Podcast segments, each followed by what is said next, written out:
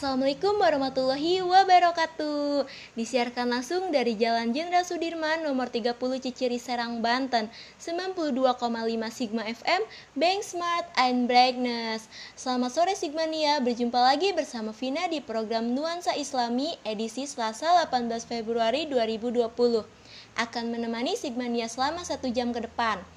Untuk program kita kali ini kita akan membahas tentang Siabian Gambus. Oke, Vina mau muterin lagu-lagu Sabian Gambus buat Sigmania semuanya. Tetap stay tune di 92,5 Sigma FM, Bank Smart and Brightness.